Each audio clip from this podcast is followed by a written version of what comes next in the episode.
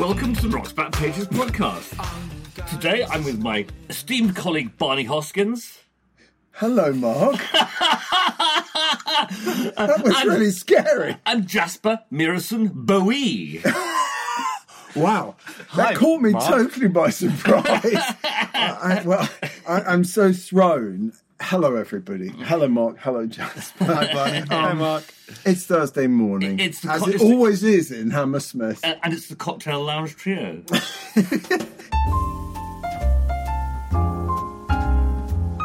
Yes, it's just us, I'm afraid, after last week's appearance by David Hepworth. It's just the three of us, but we will do our best to entertain you. We'll be talking, as ever, about all that's new on RBP, including the week's new audio interview, which is with Radiohead's Jonny Greenwood. But first, we're looking back at INXS. Why? Hmm. Give me a chance and I'll explain. Whose late frontman, yeah.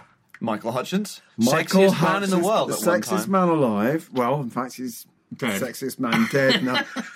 Celebrated in a new documentary called Mystify, which opens tomorrow. Why are people making documentaries like this about frankly mediocre third-rate 80s rockers? Because there's still a demand for music docs, which will, I'm sure, they'll It'll probably reach, peter out, yeah, yeah, reach sort of peak saturation. saturation. exactly. I don't know. But- With the plethora of streaming services and the need to fill slots, I think it's the opposite. I think they're going to churn out more and more. Right, so we need to start making documentaries because there's a lot of money there. Do one it's a Hot- gold mine. Do one on Hot House. 80s. There you go. Well, that was my. If someone came to you and said, "We want to make a documentary about your I'd old band," you're not going to go. There's too many music. No, I'd, docs." s- I'd say what? It'll be about 10 minutes long. I'd pay to see it. I'd subscribe to Netflix to watch it. So, yeah, in a- so a new documentary Yeah. about Michael Hutchence. Obviously, it's going to be about INXS, the band he led as well. We have three pieces from that golden musical decade. well, actually, no. The first is from that, the golden musical decade known as the 1980s. Bud Scoppa and Creem, February 88. We have a piece by Max Bell from Vox, January 1992. And then we have a very long obituary by Hutchence's fellow Australian Toby Creswell from Australian Rolling Stone, December 1997, when obviously Michael had just died. We're talking about INXS, partly because I don't think any of us can quite understand how they became so massive, can we? And they really were massive. Yeah, yeah. They'd been going for quite a long time before they broke through. They became one of the sort of giant bands Hmm. of the late 80s. And I mean, is that just because they made radio friendly sort of dance pop rock? Not much dance involved. I mean, they're a rock, they're an out and out rock band with, as Jasper said yesterday, snare drums which last about three weeks. But on their most famous album, their biggest selling album, Kick, there was this real nod to kind of princey, Yeah, it's sort of a lot of prin- princey funk rhythms. Prince-ish kind of. Not funk as you and I would understand No, it, no. but nonetheless, there are three or four clearly Prince influenced tracks on that. But was it really just because he was, to quote uh, hmm, Paula Yates, who we'll be talking about later, was it just because they made radio friendly dance Yeah, pop yeah. rock, or is it because Hutchence was, to quote Paula Yates, his great inamorata, the sexiest man alive? I mean, the thing is, they're utterly generic as a band. Yeah. Yeah. I mean, one thing is INXS, well, they were utterly generic. It all sounds quite good. It's very well produced. It's very well recorded in that 80s. I mean, it's very of its time in the way it know, sounds. Lexicon digital reverb, solid state logic desks, and Yeah. huge snare drum sounds. Yes. I just it baffles me. But you know, everything baffles me these days. It baffled me at the time, I have to say. Yeah. My first wife uh, loved the Kick mm. album and played it incessantly during a holiday in the Dordogne. And I just, I now realise just because, like lots of women, she fancied him, I'm sure, because she's actually got very good musical taste. So I can't believe she really liked this. But it would play again and again and again, you know, Need You Tonight, New Sensation, Never Tear Us Apart. These, these, these songs would go around the swimming pool over and over again. I just, I would try to like INXS, having never really paid attention to them before. Mm-hmm. And I just thought there's nothing, nothing, nothing original here. You know, there's nothing original about him.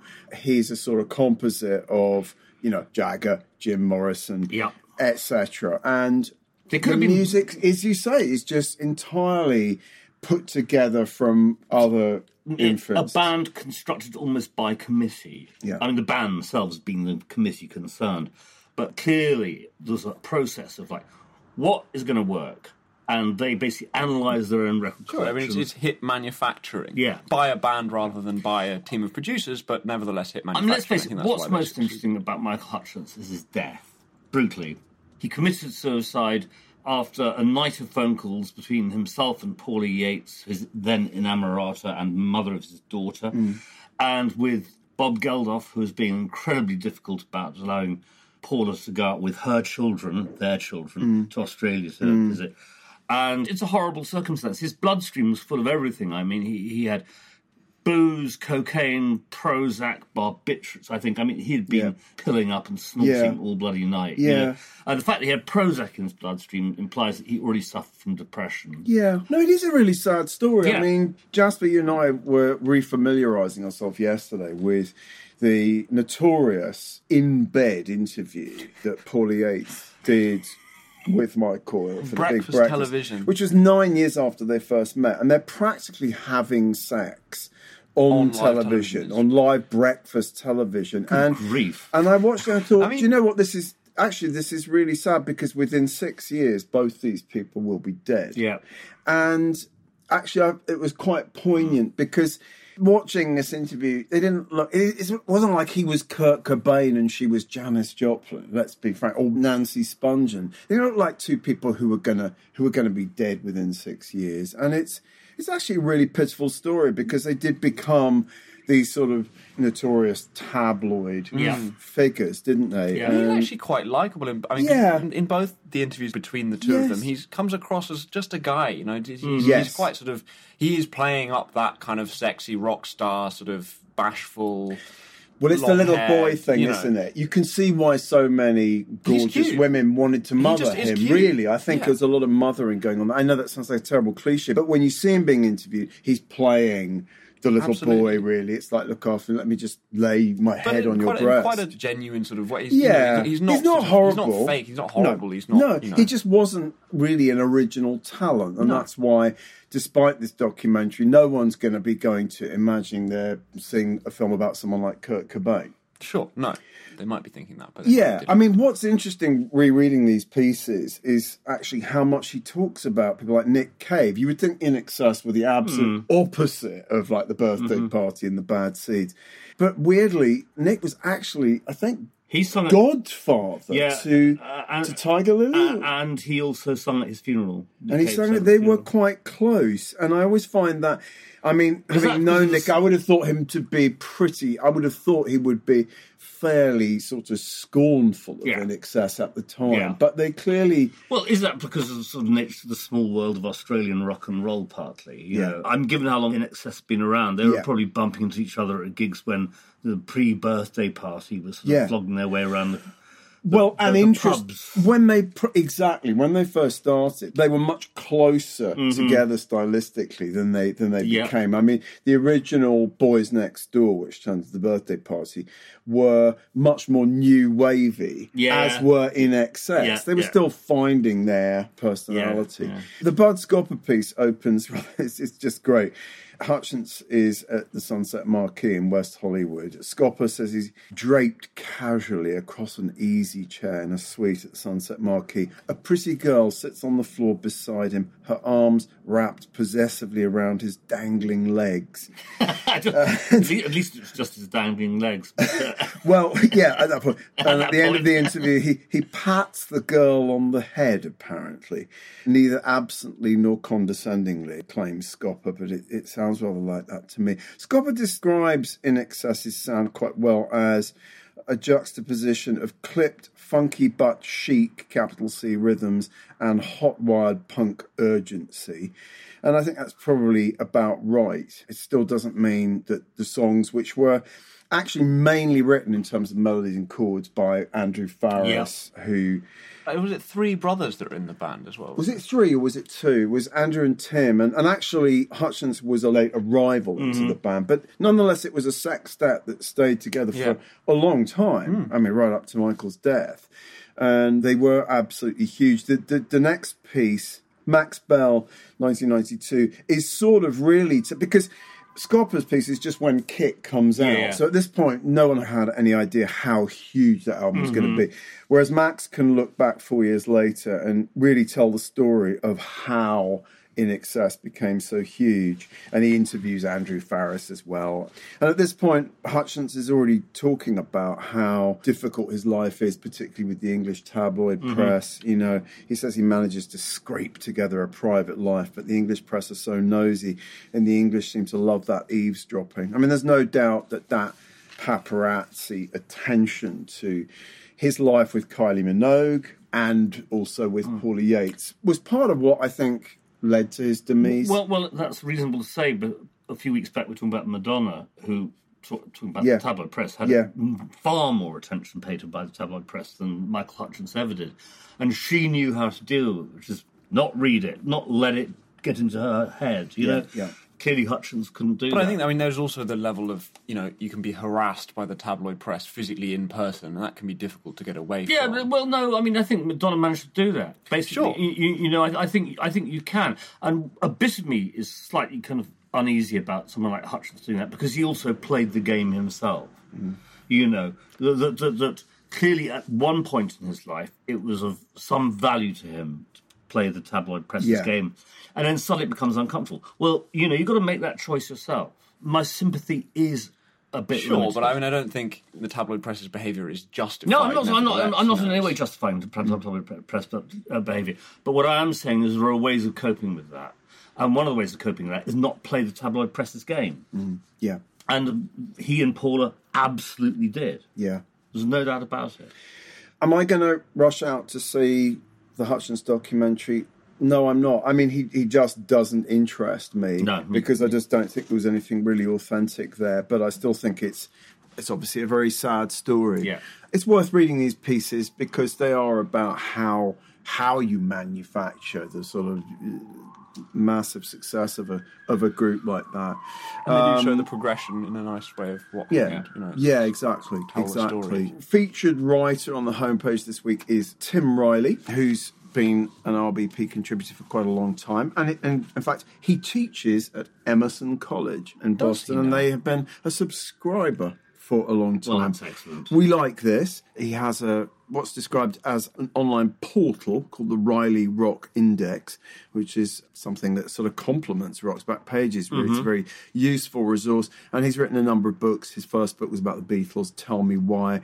And I've just selected three pieces that really do demonstrate what a, what a, um, broad perceptive of- critic he is. And yeah, I mean, he's a good, he's a really good writer and broad range. He's written, you know, he's written for everybody, but mainly in that era, like the 80s, 90s, he wrote for the Boston Phoenix. And the first piece is about roots rock, actually. It's an attempt to explain why roots rock is a sort of reaction mm-hmm. to the more synthetic Yeah. manufactured pop of the 80s well to the likes of INXS you could say and it's actually quite an interesting piece about uh, dylan springsteen but also the bands that were influenced by the likes of Creedence Yeah, clearwater yeah. revival so he talks about the cowpunk bands and he also talks about the new traditionalists and country it's a sort of overview Mm-hmm. of of what i suppose led eventually to americana Yeah.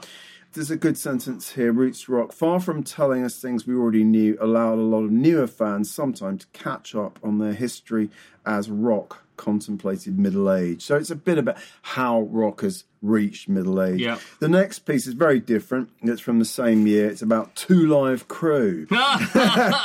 and it's sort of essentially about their second album, As Nasty as They Want to Be. And of course, they were as nasty as they wanted to be. And interestingly, he's sort of defending their right to party. To be nasty. to be nasty. Yeah, because this album led to them being arrested after a fundamentalist pro family group called Focus on the Family alerted the relevant authorities to the fact that there were 87 on this one album, 87 descriptions of oral sex, 116 mentions of male and female genitalia, and lyrical passages referring to male ejaculation.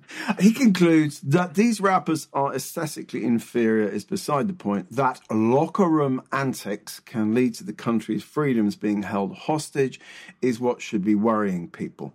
Well, there's a whole cluster of issues here, Yeah, aren't there, yeah. Mark? Yeah, yeah. What do you remember Well- about Two Live Crew Well, I from mean- Miami? Did I love Two Live Crew? Not particularly. Did I find them kind of juvenile, frankly? There was a moral panic around hip hop at that Yeah. time, and they were the easy target. Yeah. But the same panic applied to bands who were totally different, like Public Enemy and so on and so forth. The images you have of Southern preachers breaking records in the 50s and saying rock and mm. roll has got to go. You just fast forward to the late 80s and the early mid 90s, and you got precisely the same thing from the same people. Also, around that time, Tipper Gore's organisation was, was flying high. yeah, that was just a little bit earlier, wasn't Uh, yeah, but- it? but yeah, it but it's it- all in the same Abs- era. Yeah. Absolutely. And how black music has always been the target of white censoriousness, regardless of what you actually think of the music itself. Yeah. And the thing is, is those people tended to be very broad brush, the, the sense as censorious, used to pick on anyone. Two Live Crew were a particularly easy target because of how many mentions is of oral sex in this Yeah. particular. Well, they almost they were provoking this reaction. and they were ca- they were cartoon like. Yeah. Yes, they were. You know, I mean, do you defend the inherent misogyny, uh, grotesque sexism of some hip hop records Mm. of that period? And you have to say some. And some of the language used. Yeah. You know, you don't. I mean, you can have an argument about it, you can have a conversation about it, but that's not the same thing as approving of it, but it's also not the same thing as censoring it. Yeah. It was extraordinary. They were the most high profile victims of these things, but a lot of things, a lot of shows were stopped, particularly in the South. Yeah. There were a number of arrests of hip hop artists by local sheriffs. Yeah, you know. well, that that was the case here in All- all- Broward County. That's right, mm. all of that sort of thing. I think the racial element that you point out is a really important Oh, yeah. one in this. It's like it's Absolutely. not, you know, there's plenty of misogyny and yes. Yeah. other things in other forms of music that is being made by white people that doesn't get that same attention just because of that. I, I, I think that's absolutely true. I mean, was it more overt than hip hop? Sure. Yes, it, Yeah, it- uh, absolutely. It, was. and You, you can't deny that. But yeah, I mean, in a way, with the value of Two Live Crew is that, that a lot of other hip hop artists looked at Two Live Crew and thought, we don't want to be them. yeah. Mm. And I'm not sure of the chronology, but you get a whole bunch of people, right through to the Fugees and people like that, actually op- operating from an entirely different social, sexual, political standpoint.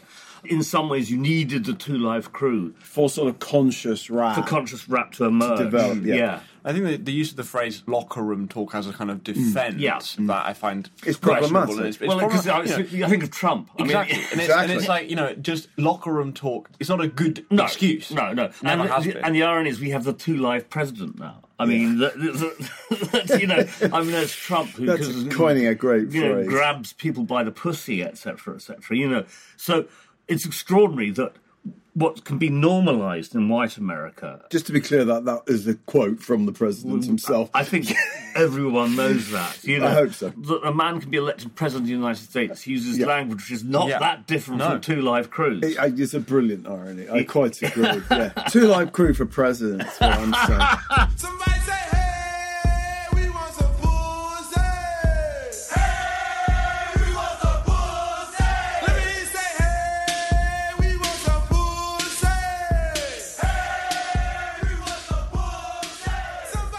The last piece, quickly, is a long piece that Tim Riley wrote for us, in fact, um, 2006, a long time ago, called Learning the Game How John Lennon Learned to Stop Worrying and Love His Inner Geek.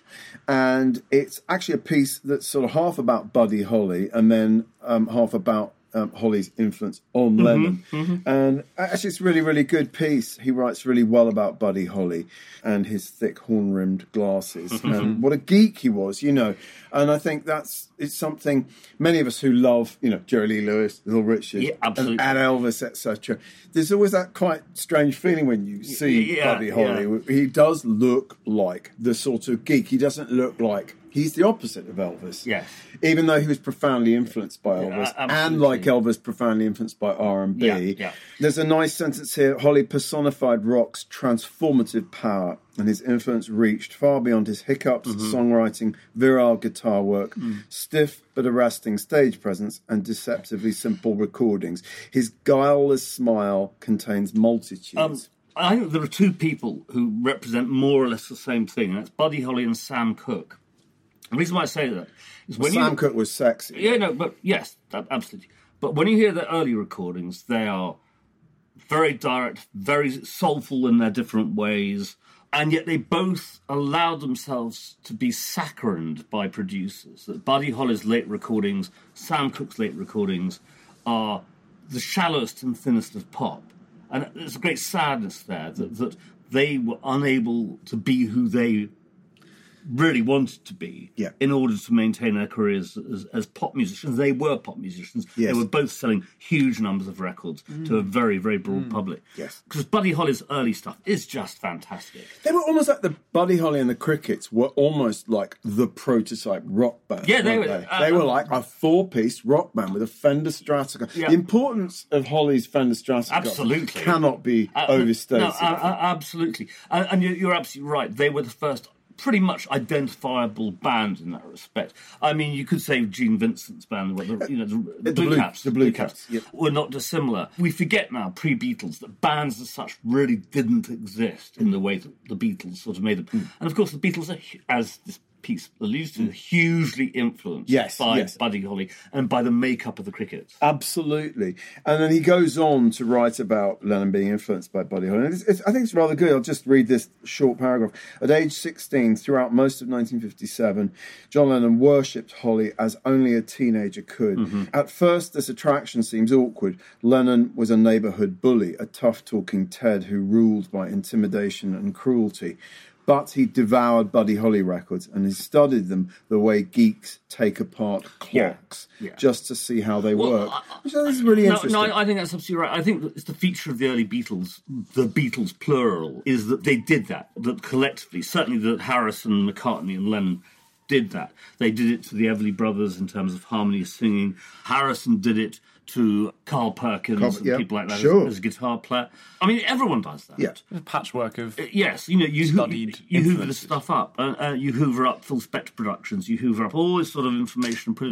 there. That's what all bands do. But in a way, they were the first to do it as a self-contained unit, Yeah. where they were fishing the stuff out for themselves, Exactly. rather than having a producer impose. Um, exactly, on- exactly. So that's Tim Riley. yeah. Also, the other things he wrote for the Boston Phoenix, very briefly, it's gone now. There was a golden age of regional, city-based alternative papers, whether they were nakedly underground press like the Great Speckled Bird in Atlanta, or whether it's the Boston Phoenix, which is close to like a village voice for Boston. All based on the Village All Voice, ba- in a well, a lot of them based yeah. on the Village Voice, Yeah. and it produced an enormous richness of writing. Yeah. You know, it's gone for a variety of reasons. One is that the culture's moved on. The need for alternative mouthpieces has Mm. gone. Essentially, the internet. I mean, I think the Phoenix closed about Two, couple yeah, not ago. that long ago, but Yeah. it closed like so many. Others. But are it had also become a very different paper by that time. Yeah. But it, it was one of, I think, one of the wonderful things that came out of alternative culture, inverted commas, Yeah. was this new press. Yeah. And a number of our writers contributed to the Boston Phoenix, so it's lamented. Yeah. So, Mark, we're now going to turn our attention to everything that's new for subscribers to Rock's Back pages. So, why don't you tell us about the week's audio interview? Yeah, this is really interesting. This is Jonny Greenwood, who is the lead guitarist for Radiohead. But that, A, that is a description underplays his role in, in that band. Indeed. But it's not about Radiohead at all. This is about him as a soundtrack composer, specifically for the very first movie that he composed the soundtrack for, Bodysong. And it's particularly interesting if you are a musician, if you're interested in the process in which music is made, even more specifically, if you're interested in the process by which someone writes music to picture. This is really, really good stuff. It's a fascinating. Um, he's interviewed by Andy Gill, who's who's who died very recently. He The was- late Andy Gill, who, who I mean, it is worth mentioning, and very touchingly, from our point of view, requested that all his interview tapes be handed over to Rock's Back Pages. So this is the first of Andy's Yeah. audio interviews. There are there are going to be many more with an extraordinary range of interview subjects that reflects his very, very eclectic taste. Yeah, yeah. So we're looking forward to, to, to more more Very- of Andy. Very audio. much. In this one, John is talking about the process of recording using tape. The thing was recorded on tape Hmm. at a time when Andy certainly assumed it had all been done on the computer. And John is very interesting about the difference of working with tape and about how it demands different things of you and different approaches. Uh, we'll listen to the first clip now. This is when he's talking. He started off as a viola player. He even went was at university for about three weeks before the band was signed to EMI, and his tutors it appears rather gratefully waved him off the premises. He doesn't mention which university. I think it was Oxford Polytechnic. But so he was a viola player, and he's very interesting about that in, in this clip.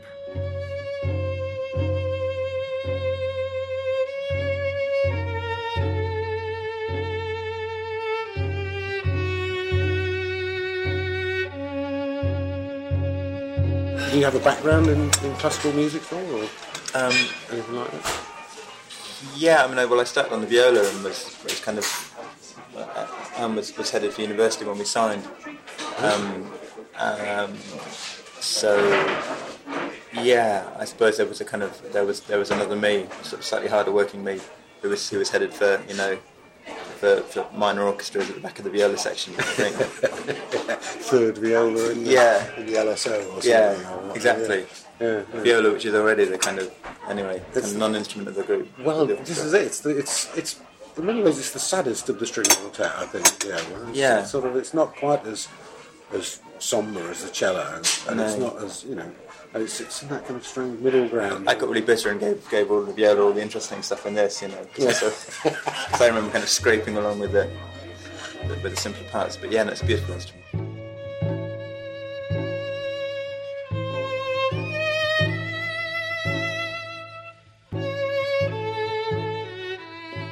I love the bit where he says he basically gave the viola all the best bits in, in yeah, the it's soundtrack. Great. Um, it's great. I think a, a sentiment shared by uh, many viola players. frustration that the parts of the, the viola is actually a rather fabulous instrument. Um, Yes, actually it is, I yeah. know a couple of people use it for improvised music in the area I'm particularly interested in at the moment. And because it's got that bit more range downwards. and it has a sonority Yeah. because of the size of the instrument compared to the violin, ne- while still being at a higher pitch than it has. It does have a richness. Uh, it's got a place. It's got a place as a kind of lead voice in music, which hasn't really been allowed. And one of the problems with that is that it's, again, because of the way it's constructed, it's quieter than a violin. Yeah. It struggles to break through because it's not as high pitched. Yeah, it struggles yeah. to break through. And I think even in one Mozart viola concerto or something, he wrote the part in the wrong key and had the viola player tune the viola up so that it would be brighter sounding, Ah. so that it would cut through more. Right, right. So, so that's kind of an interesting. This ties in actually neatly with the reason we're adding this audio from 2003 is because, as some listeners will have read, Johnny has just launched his classical label, Octatonic Records. So, Mark, what Yeah, no, else does well, he talk well, about? Well, well, I mean, he used some jazz players that the, the guy engineering it put him together with. Arguelles is one of them. Yeah. Gerald Presence is Gerald one of them. Presence. Gerald Presence is the main one. Is the- the- Um, convenes the and, and what was interesting is he kind of wrote these sketches to give them to then work on and, and arrange and put together. And he ended up putting both his sketch of one of the pieces Yeah. and the finished result Yeah. on, on on the resulting album because they're quite different. Um, They are, they are. He also talks about how it's very odd leading a session when before being a member of the band, as you did everything in consultation with Radiohead. You do a, a string arrangement, and he'll do let's say three versions, and the band will say no to one and maybe for one, and, and now he's got to make these decisions himself. He uses a variety of obscure instrumentation on this record, including the vocoder. But most notably, the Ondes Martenot, You've we've been rehearsing. haven't we've all been rehearsing. Um, We've all that. been rehearsing that, back which is a very early electronic instrument. So let's listen to him talking about that.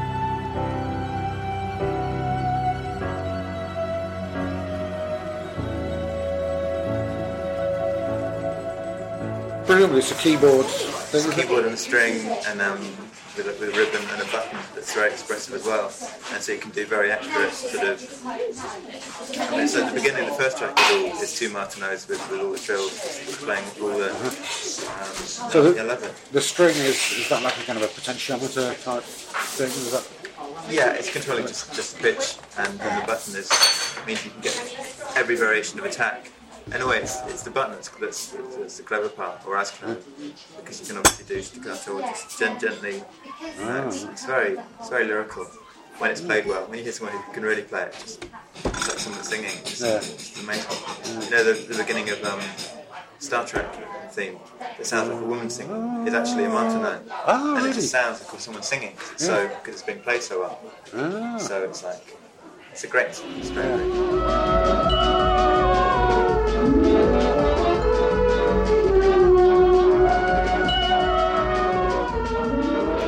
I love Andy Gill there, sort of singing that opening line. Yeah, yeah. They have a, actually a very interesting conversation about early electronic instruments. And So- the, the Ondes Martenot is, is actually a fascinating instrument. It's sort of like the controllable, more controllable theremin in a lot of ways, Yes. in the way that it sounds. Right, yeah. And uh, originally it was vacuum tubes, oscillations in Yeah. vacuum tubes, later on in transistors, Yeah. like a synthesizer.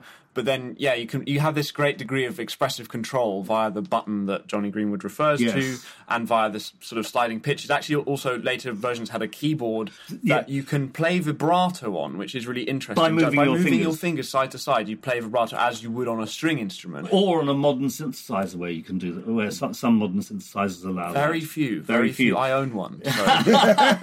anyway, it's great stuff. We'll listen to a, another clip later where he talks about his colour blindness, which is something that actually I stunned us all. None of us knew this.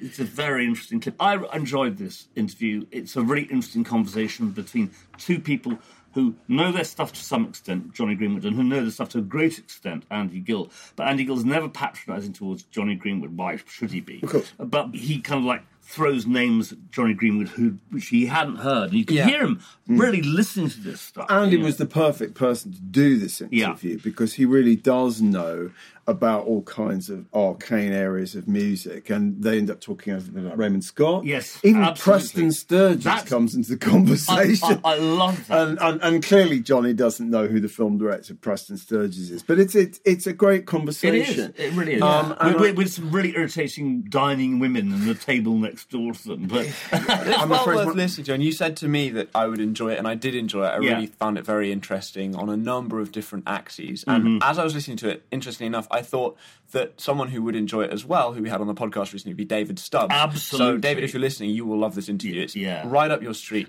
And when I was looking, because we've got the resulting piece that Andy Gill wrote after the interview, we've Mm-hmm. got that, you know, as an article on Rock's Backpages, and I was looking for that. And I also found a review by David Stubbs of Bodysong in The Oh, did Wire that we've got, which I think is really interesting. And, and he really likes the Bodysong soundtrack. He says, although Greenwood has essentially provided a patchwork quilt of established styles here, his ear for what connects, honed through working with a multi million selling group, pulls it beautifully together. Yeah. So that, that I just thought was uh, uh, interesting. the other interesting point is, Set that, is that. Paul Thomas Anderson, the film director, saw Bodysong, Yes. loved it.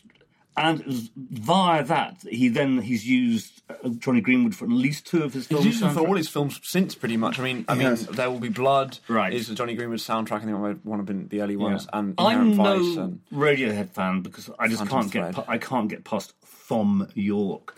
But I've always had a lot of time for Jonny Greenwood, and as a guitar player, I think musically he's been the most interesting happening band. But he is their secret weapon. He is, and, and- I mean, in terms of arrangement, in terms of all kinds of stuff beyond his actual playing. I think it's it really is. It's Jonny Greenwood that transforms Radiohead into what I regard as much more than just like a, A rock five-piece band, rock band. Yeah, yeah, And, absolutely. I mean, not that that Yorke wasn't like pushing for electronic Sure. stuff as well, of course. But the thing about Greenwood is that you know he was like the kid. He's younger than the rest Mm-hmm. them. He's Colin Greenwood's younger brother, and he, a bit like Buddy Holly, bit of a geek. Yeah, you know, yeah, he yeah. was pulling computers apart when he was at school, and but he brings, I would say, sort of genuine kind of Touch the- musical genius. and, to, and, and sort of the avant-garde, a touch of the avant-garde. yeah, and his they're film soundtracks are really. There will be blood. good. I mean, my, it's- that was when I realised what. I mean, my God, he's got a, a yeah, career and he's, here, and he's hasn't got he? he's He's- got real talent also at pulling things together. I mean, using Arvo Pärt's music in Yeah, that yeah. soundtrack Yes. and combining it with his own stuff Yeah. Yeah. makes it very interesting. Yeah. I saw him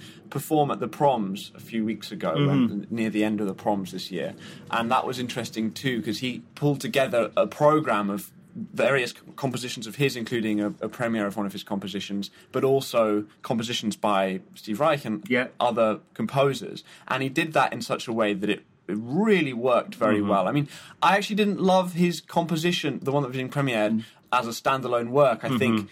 at present his composition is better suited to film soundtrack when it has a context. right. Because just when it was just being performed, it, mm-hmm. it, it went on a bit basically yeah. and didn't have enough ideas to sustain it. Sure. But the way he pulled the program together was just brilliant. Okay. And he combined really disparate mm. things in a way that suddenly made a lot of sense. I listened to this. I liked him actually. Mm. You He's know, a, yeah, I mean, I've only met him across the one really well. time when I was doing a piece on Pavement and their Terror Twilight album. They were recording at RAK Right. Studios.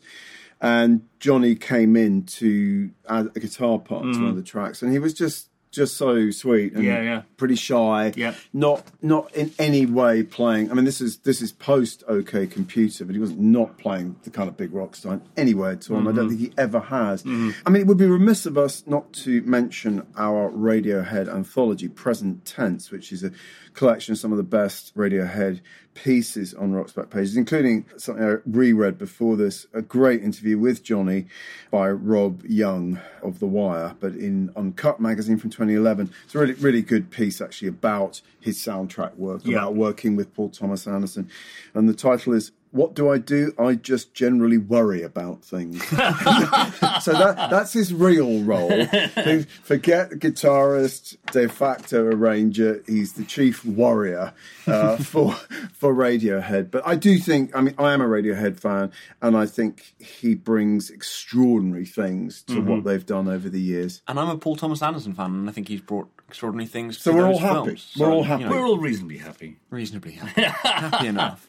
Shall Um, we? Moving, yeah, moving swiftly on to what new articles are going to the library this week. Starting Record Mirror 65, it's- it's Norman Jopling interviewing the Animals' Chas Chandler. Now, this is 65, I guess this has been after the first Animals tour of the US.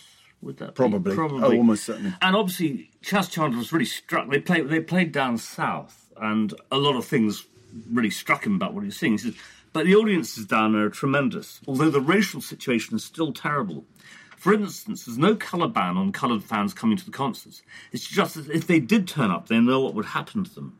Of course, no colour groups go down there, so they just don't hear any music at all. And that, of course, isn't true. The chitlin circuit was Yeah. operating. But then the intolerance is on both sides sometimes. And the difference between white and colour groups in the States is enormous. And this is really interesting. There are two separate entities. Over here, the UK, the groups have always studied the blues and they strive for the soul sound. In the States, the white groups don't. They have their own sound and they stick to it. Only the white groups and artists who have grown up in predominantly coloured areas know the blues, like the Righteous Brothers. That's broadly true.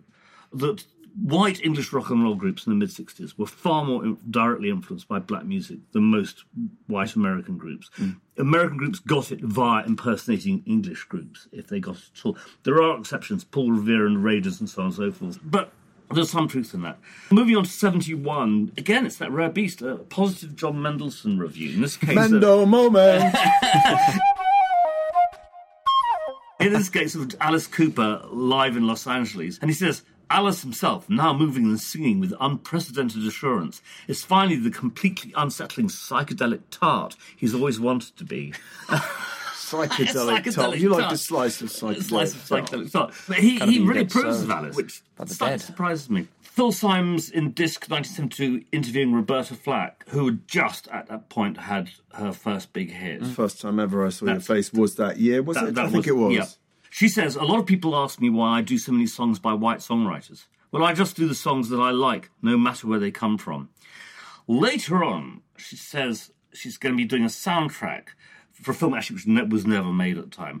It's a film of a book, I Know Why the Caged Bird Sings, which is, of course, Maya Angelou's book. Now, I first heard of that when Virago published that in the mid 80s, I think it was. Yes. I Can't think- remember your I publication, think that was but it was first time- certainly no later. I think that. that was the first time it was published in this country. Right. And my sister worked for Virago at the time, and I got a copy of it, and it's a marvelous, marvelous book. It's a, one of five Maya Angelou books, and they kind of get less interesting as they go along. But that first one is Mm. electrifying. So she says this: it's an autobiography by a black woman, and is very typical of the black people in the early forties in the South. I was so moved by the book, I agreed to do it. I find it very easy to identify with. The book is so brilliant, it's unbelievable. She's right. It's a, it's, it's, a fantastic book. But it would have meant nothing to anyone in England at the time, mm. pretty much, outside right. of a handful of people that had bought it on import or right. something like that. So it's, it's an interesting Very interesting reference. Yeah, yeah, absolutely. The first time ever I saw Next one is Ian MacDonald reviewing Eno and Fripp's No Pussyfooting from The NME 1973. And this is just hilarious writing. Retailing is only £1.49. It unfolds in rococo arabesques and divaricating asymptotes, bespeaking a hermetic inspiration given only to those few for whom the head is in radiant and complete harmony with the heart and the hips. and it ends with, What more can I say? You can't dance to it, but as a stimulant and accompaniment to copulation, it is without parallel in the annals of recorded music. Uh, Surprising that wasn't a sticker put on the album. Oh, and also, I get the feeling that Ian MacDonald knows that he's having a laugh here. Probably. You, you know, there's something about that first paragraph Oh, I wrote, which is, goodness. which is just. It's so over the top. I mean, Ian was the go-to guy at NME for kind of Eno-esque music, wasn't he? I mean, Yes, he wrote very more much. about those sorts And of krautrock and so on and so exactly, forth. yeah. exactly. I remember that album. No, I mean, at one one always bought those albums because they were cheap. One pound forty nine, and the Faust tapes, Yes, of course, was Yeah, was yeah. one of them, wasn't it? Yeah. Well, there were a number I'm of afraid, the other, I'm yeah. afraid, afraid the other one, which we'll pretend we didn't buy, well, I actually didn't buy, is Pictures of an Exhibition by Emerson, Lake and Palmer. One pound That- 49. That, too is one pound forty nine. Things we don't really like to talk about. You can't even get a cappuccino for one pound. Sonny Rollins interviewed by on the phone by Brian Case in The NME in '76. Now, Jasper and I certainly are both huge Sonny Rollins Mm. fans. I'm a huge Brian Case fan as a writer. Mm-hmm. I can read him all day. That's a lovely interview. And um, it just it, it's it is great after a sticky start when it's- Yeah. they don't really quite understand what each other's saying. I'm Okay. on the phone and so on and so forth. Sonny Rollins talking about the saxophone. It's such a beautiful looking instrument. I had a lot of heroes on saxophone: Louis Jordan, Coleman Hawkins, you know, Mm-hmm. and. But it's nice that he mentions Louis Jordan. Yes. Who, who wasn't, you know, Charlie Parker by any stretch of the imagination. I mean, Sonny never was just a Charlie Parker No. player. So No, I mean, tell, sort the- tell us a bit about Sonny Rollins. Yeah. Put him in context. Yeah, I mean, he he was a fantastic interpreter of mm. popular tunes in a way Yes. that's very interesting. He's a very melodic player with a lovely. I mean, he's one of my favourite tones on Yes, the tenor saxophone, yeah. and he has this great kind of breathy but precise tone, mm. and he. When he improvises, he's frequently using melodic fragments from the tune he's playing. He, he basically Yes. plays the tune. Yes. I mean, I mean, he, he talks in this interview about he's getting away from chords because jazz has become very chordal based, especially with bebop. modal and yeah. uh, and modal stuff as well. And for him, it's about the top line. It's Yeah. absolutely. And I, my favorite, uh, one of my favorite albums, is his album called Out West, where he does this Yeah. fabulous version of "I'm an Old Cowhand from the Rio Grande," and it's got I a brilliant cover of him standing next to a cactus with a ten gallon hat and his Yeah. tenor under his arm. It's, it's, this is brilliant. It's, it? it's like I first got into him when I was about fifteen, I guess, and I was watching Alfie on TV, the film Alfie, for about the second, third time, and I knew the film was like, and I suddenly stopped watching the film and started listening to the mm-hmm. soundtrack. And at the very end, during the, the, the, the closing credit sequence, there's a photograph of Rollins with his he had a Mohican in those days. In a doorway of a rain-swept nighttime shot of him in this doorway in, I guess, New York. And I looked at it and thought, that's so hip. Yeah. Yeah. So I raced out and got the first record I could get, which was a record called East Broadway Rundown, which was actually as out there as Rollins ever got. I mean, it's as close to the avant-garde, which of course completely freaked me out. wasn't what I was expecting at all. I was expecting like Alfie. Did You you know? want your money back? Uh, no, I got into it. I just, I just, Good I, for you. I, I got Yeah, into cool. it, So- and I now it's still one of my favourite Rollins, Rollins records. And I saw him a couple of times live, which was always great. Though he, his bands got weaker and weaker as he, as he went on. He tended to sort of rather than have really great musicians with him, he'd have fairly cheap musicians who just mm. basically kind of prop him up while he and I got a bit bored of his kind of don't stop the carnival sort of stuff you know? I mean it just just it gets a bit tedious but he's still magnificent player just, just hearing that sound And to say that he was a great melodic player is Yeah, not yeah. to say that he wasn't inventive No, and no. creative and Yeah. brilliant. You know, and even the, the more avant-garde stuff as well. It, he does go he, places. He had that he extraordinary stuff. Like when he decided that, I was, aside from the fact that he, uh, like all the players of his generation, had his struggles with drugs in, in the early years, but there was also a point where he thought he'd sort of basically run out of gas, and so he effectively retired for three years and would go to. Was it the upper tier of the, the, the footway of the Brooklyn Bridge and just play all night on the, the footway of the Br- Brooklyn Bridge? Never played gigs or anything like that. Wow. It was extraordinary. Yeah, well, Jasper and I are big fans, and it's, Yeah. it's really nice to read this piece. He is really he is one of the giants. yeah, he says, he says Absolutely. to me it's very colossus. Yeah, saxophone There you colossus. go. He says to me it's very difficult for a person to be a musician and be involved in music and also keep the body in perfect shape, and that's in reference to sort of the struggles he, he has and had. He's still alive, isn't he? He's still alive. He lives up in Woodstock. He now. must be in his late eighties. He's he's very ancient. Yeah, yeah. Vener- venerable and um, ancient. anyway, wonderful, wonderful And, man. and, and his hair's all sorts of White. Snowy silver Yeah, I white. know. now, isn't it? Yeah.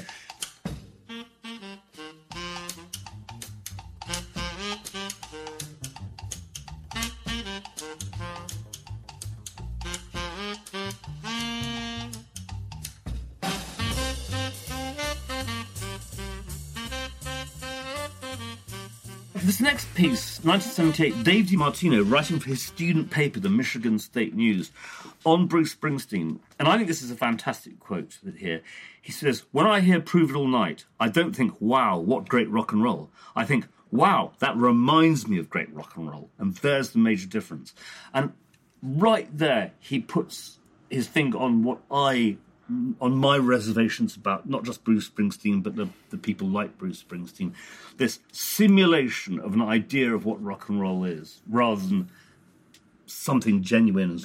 It- It's partly what Tim Riley was writing about in the the piece that we discussed earlier, and I think that's probably right. It is rock and roll that's harking back to the original sound, Yes. isn't it? I still think that "Prove It All Night" is a pretty great song, Mm-hmm. and I can listen quite happily to "Darkness on the Edge of Town." I think it's it's a great punchy album, but you know, is it doing anything very new? or I mean, it- in a way, that quote I just read, Meta rock and roll. Absolutely, hmm. yes, meta hmm. rock and roll. It absolutely points to my res- Revivalist as well. Well, you know, you know, it's this idea that there's some first of all, there's some magical past where rock and roll was just great, and we've somehow lost it in the seventies. Yeah. and we need to find it again. We need Yeah. to re- return to some sort of, and as you say, it relates very much to Tim Riley talking about exactly the same thing, but let's say five years later or, or more. When in fact, let's say in this country, you've got people like the pop group and all that really examining, finding new ways of, of making music. That Springsteen was, in a sense, the first of that. The past is the good stuff. Today is terrible. We have to go back to the past to, to, to find out what's good and truthful and real about. Yeah, I think I think subsequently he has done more than that, Mm-hmm. and I think he has written some great songs. It's worth remembering that he was, in a way, he was almost like a harbinger of punk because Springsteen and the Street Band were a reaction to the bloatedness of mid seventies rock, Yeah. in the same way that pub rock was here. Mm. He was like a kind of more anthemic, Yeah, yeah. iteration of that mm-hmm. punk rock. He was this he was this kid in jeans from mm-hmm. Asbury Park, no frills, mm-hmm. you know, and I think he did do rock and roll a service in that sense. He shook he shook it up. Yes, I, I, I think that's fine, and you know, I have no complaint with him doing it. I suppose my complaint is the way his fans perceived him. I think there's an interesting debate to be had about sort of intersections between nostalgia, authenticity, and how we view people being authentic in music, Mm-hmm. right? Like where often people assume that in order to be authentic, you have to be no frills, jeans wearing, Yes, yeah, whatever, yeah, just yeah. like you know doing it in a kind of naive, not in a judgment way, but just in a naive sort of this is what I Well, think. kind everyman, of the way. American Yeah, everyman. right, yeah, Bruce as the heartland. but even everyman. even now when people are going back to like recording music on tape like garage Yeah, yeah, band same. style stuff it, it is in a, it's, it's sort of trying to rather than needing to actually be authentic Yeah. it's like using a tool to try and Uh, approximate absolutely, you, that you, you, using the appearance of authenticity. I mean, I always which isn't to say you can't be No, no. authentic when you do that but No. I mean, I always found, let's say, if you're talking about sort of 78, 79, 80, I always found the Human League more authentic than Bruce Springsteen. And they were using one fingers on synthesizers. Hmm. I don't think authenticity lies in these building blocks. But you could just argue that the Human League made more sense in terms of the UK's pop culture, and Springsteen made more sense in terms of, of American pop Well, you know, I'd, I'd say the same about Devo and the Cars are mm. as, as authentic as, mm. as Bruce Springsteen. Yeah, but then Springsteen sold millions of records and they didn't. That's a diff- because that's- he, he did di- appeal to the sort of inner blue collar everyman. isn't there something in inauthentic about town. selling millions of records No, I'm just saying there was the appeal was there Sure. because No, he I- I get- represented I- something that wasn't, um, let's say, you know, You know, I, I, I- Emerson, Lake, and Palmer. No, no, no, Barney, I absolutely get that. What I'm saying is that actually there isn't anything inherently authentic about trying to be authentic. Yeah, that's a really neat way That's of a encapsulating beautiful that. Zen statement. Okay, moving swiftly on.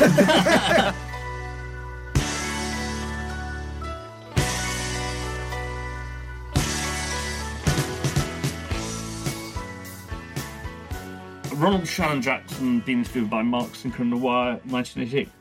Ronald Shannon Jackson is something of a hero of mine. He's part of that whole generation of kind of out there jazz meets funk meets rock people from hmm. New York, from the loft scene. James Blood Ulmer, and so on and so forth. But he'd been around a lot longer and had a really kind of fairly substantial career. I've seen him quite a few times live in different aggregations. Okay. Fabulous drummer. Hmm. And he talks about when he first started working with Cecil Taylor. He's, he's, he said, Can you play? And I said, I'm the best at what I play because no one else plays the way I play, which is absolutely true. He says the drums are not a background while someone's sipping a martini and trying to get some pussy. Mm, uh, second use of the P word in this podcast. I'm afraid so. Then the last thing is, he says, if people want to strike a balance, they should listen to Kenny G. Most of them do. That's good. It's simple. But life ain't always going to be simple. And what he's saying is that he works in the areas where it's difficult, you know. And of course, there's a world of simple, easy, nice music for people to relax to and sip martinis and. Poor know. Kenny G. He always he was he was the, the, the scapegoat Yeah, for but I mean, everyone, is wasn't shit, he? though, so he fully deserves it. Fuck Kenny G. I'm sure he is, but it's always Kenny no, G. I feel sorry. no, for I don't feel sorry Anyone for who calls themselves Kenny G No, really look, is asking I for don't. trouble. Why don't you He- feel he's sorry made for him? the- Because it's manufactured. He's made millions. He's from made it, millions. he's- Nothing to he's- feel he's sorry for him about. You're right. I don't feel sorry for path, Kenny G. You know, fine. Fuck fair you, enough, but- Kenny G. Y- But y- you know, music sucks. Um, eh, oh, absolutely.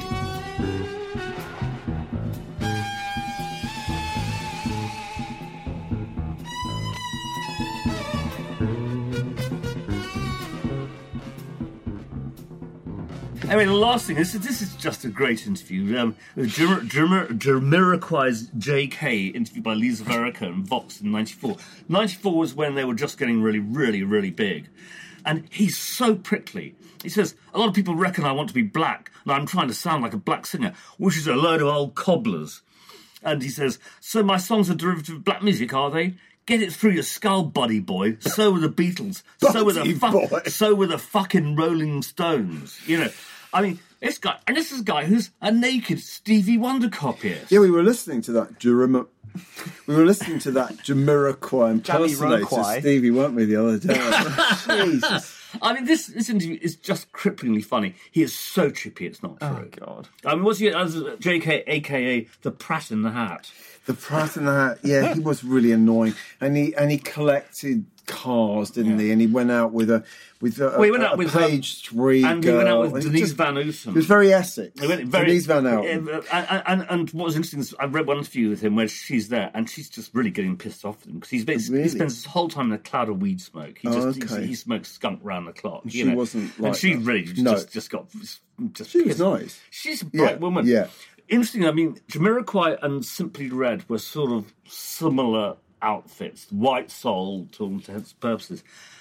And for all Simply Red's faults, for all Mick Hucknall's faults, Mick Hucknall never pretends to be anything but Red-haired. red-haired, a militantly red-haired, a soul, uh, wanting to be a, a wannabe black soul singer, Mm-hmm. uh, and uh, you know his very first pr- proper hit was his cover version of "Money Too Tight" mention of Mm. Valentine Brothers. I think we're going to have a Mick Hucknall audio interview quite soon, Oh, by the well, way. that could be quite so keep your powder He- dry He, he, I mean, Mick, Mick, for all of, I mean, look, we all think he's a bit of a prat, you know, but he's a very honest prat, and mm. that he's done some really good things. He he financed Blood and Fire, the great Absolutely. reggae reissue label. Yeah, yeah. I mean, he, he really did, and that what a great label it was. Yeah. the best remastering I've ever heard of that sort of stuff. They, where they And the packaging was- was sublime, wasn't it? Absolutely superb. Let's pay homage to Hucknall fairly soon. Yeah. There's a new Simply Red album.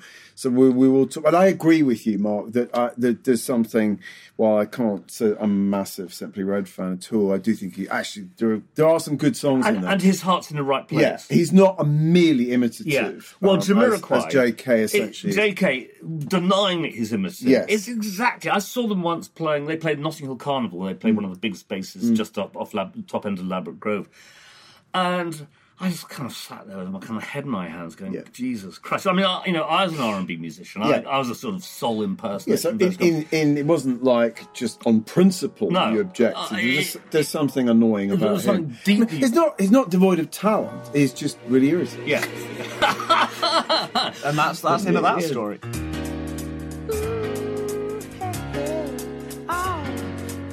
We're living in. Let me tell ya. And it's a world that man can eat at all. When things are big that should be small. So, what have you guys got to talk about? Well, us.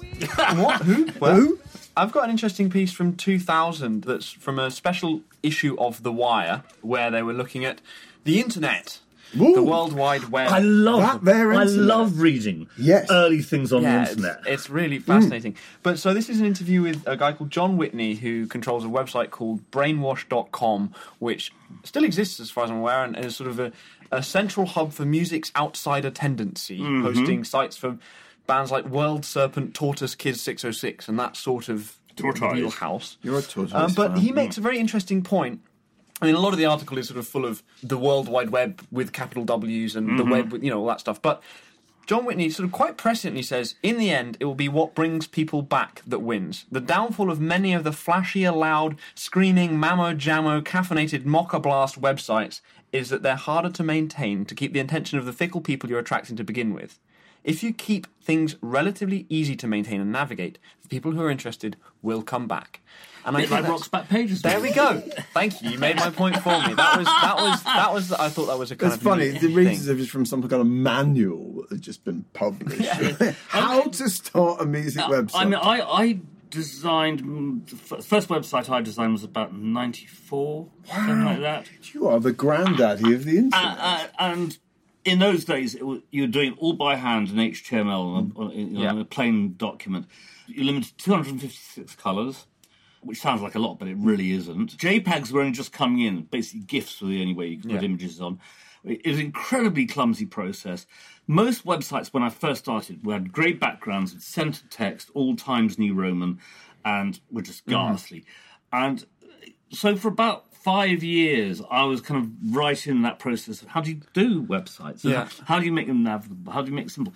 And you're dealing with clients who see someone's done something in Flash, and you say, "You don't Yeah, I mean- use that. Don't use Flash." You know, and Oh, and, and- shudder. and, and you, you just get you get all this sort of negotiation. You know, And keep by, it simple. By the time this, this article was written in 2000, Yeah. that was when the real proliferation of like flash-based websites Yeah. with flashing lights and you know animations Oh, that, that just a didn't load on on dial-up and b were horrendous Well, to look at. You well, can still thing is- find examples of this in the if your back if your alleys of the site internet, if your site was, hysterical. if your site was aimed at a professional market, I was designing Mm-hmm. sites for photographers. That was my large chunk of what I was doing around 2000, and they all said, "I really want this in Flash because I wanted to have like slideshow." And in those days, the only way you could do a slideshow was Flash.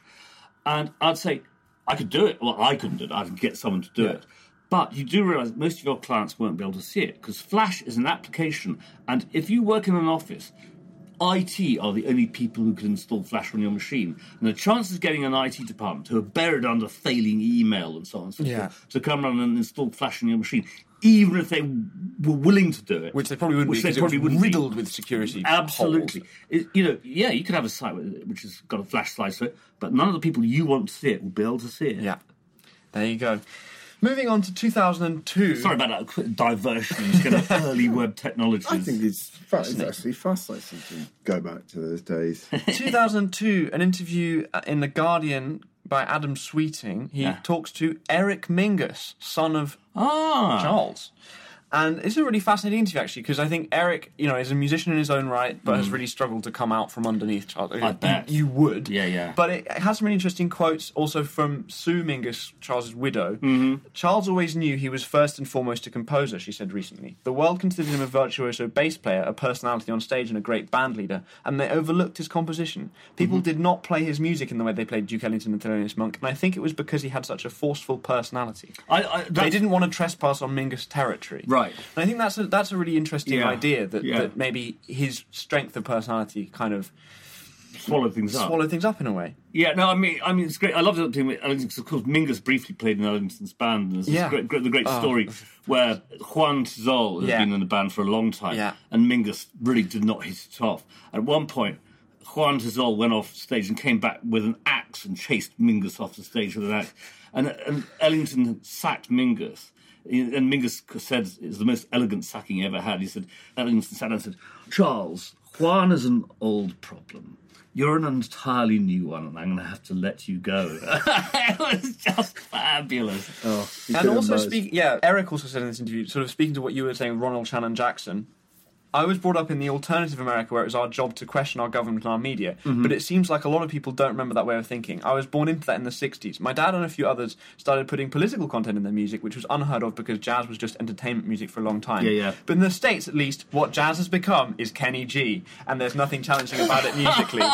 It's, This it's is very rapidly funny. turning into the Kenny G Yeah. podcast. Well, I mean, that, that that is really interesting. I mean, of course, I remember a lot of Mingus's titles were explicitly political. That said, I do think that it's slightly mistaken to think of early jazz as just entertainment music because entertainment at that time was in itself a political act for black people to get to entertain I themselves. I think that was that was a political thing to do. So I, th- I think it's sort of slightly too simplistic to say that oh, you know, jazz only became political in the '60s when people started agitating, where it was the very act of having your own form of music. I mean, bearing in mind where jazz came from from slave songs, that was a rebellious act. So I think I, think there is. That I hear, I hear what you're saying. But, I, I, yeah, I, I mean- I, I, I wouldn't. I don't really agree. I mean, I think that you could say that black people doing anything independently was a rebellious act, but the fact is they had been since even before the end of slavery in Sure. different parts. Yeah, of yeah, the that's places. what- that's what I mean. Um, but being explicitly political was a new thing. Yeah, um, it and, and very much was a, a result of the growth of the civil rights movement, particularly in the mid '50s, early mid '50s. And so to be explicitly political was a pretty No, serious I, I, thing cer- to that's do. certainly true. I just think there is more nuance to that Okay. discussion Okay. that, that can be had. But anyway, that's sort of my cool.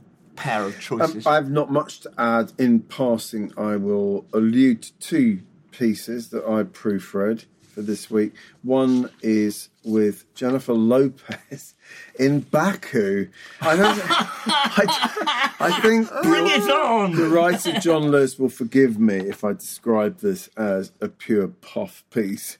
It's written for a Condé Nast magazine called Baku, which I assume is essentially all about sort of promoting Azerbaijan. Essentially, Condé Nast taking the Azerbaijan shilling, and the context is that J Lo has flown to Baku, the capital of Azerbaijan, to do literally like a five minute performance at half time in the Women's World Cup that's being staged there. And I mean, no doubt being paid sort of $2 million for it or something. And her kids are there and yada yada.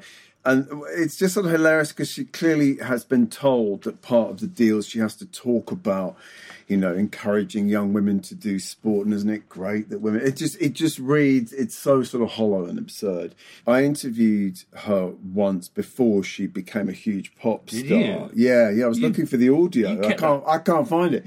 when she was quiet. she was just Jennifer Lopez at, at, at that point. She was breaking through in that film about Selena, the sort of Tex-Mex type singer. She Oh, was yes. a big Latina star.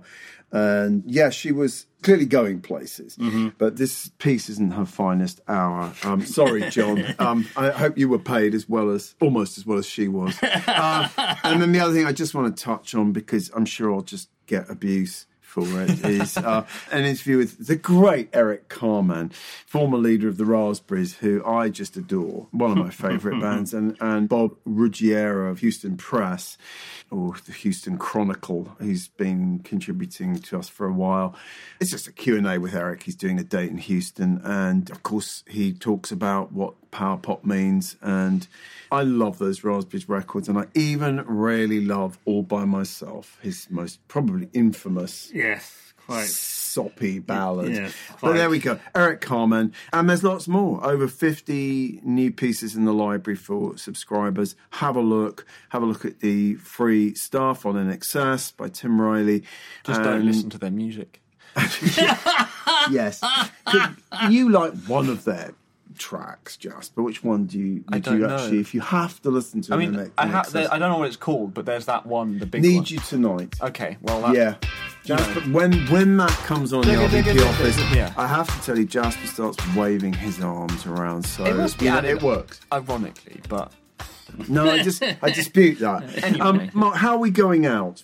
Oh, yes, we're going to go out with another clip from Jonny Greenwood, or in this case, should it be Bluewood, where, he, Oh, I saw what you I did get there. it. where he talks about his colour blindness, and he essentially sees the world in different tones of blue. Can't see red and green. Can't see red and green. I mean, Uh, I know, it's, it's Yeah. you listen to in the clip, but he talks about traffic lights at night being very, very tricky things to negotiate. I listened to that. I thought, mate, I don't think you should be driving at all. Period. If you can't tell the difference between a sodium light and a red light as a stop sign, you are you are you're in trouble. Even more of a hazard on the roads than our colleague Paul Kelly.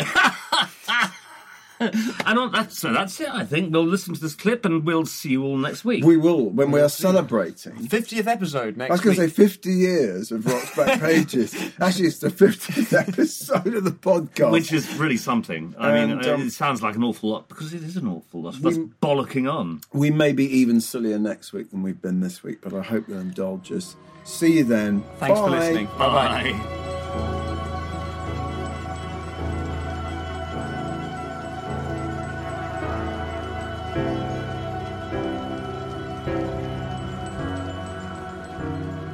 Colours I can see, I'm very colourblind. Oh, really? Yeah, I can see blue, so everything. Whenever anyone asks what colour something should be, I'm kind of, I can't see red or green or orange or pink, or so it'll have to be blue again. So everything's kind of blue in my life. Oh, wow. Lose. Yeah. So, presumably, you went to see that Derek Jarman film that was all in I should do, yeah. really should. God. So what? So I'm fascinated by, by that. What? What? Uh, what's it like? Say, I mean, presumably you can tell traffic lights. Only when I'm quite close to them. That's, Oh, really? That's kind of a worry. Yeah, driving in cities late at night. Oh God. They kind of they look, the red looks exactly the same colour as the streetlights, which are orange, are they, or a different? Kind of like, I'm not even sure. The street lights, yeah, so sodium, yellowy Right. orange. Okay, so that's all one colour to me. Oh God. So I just kind of go slow.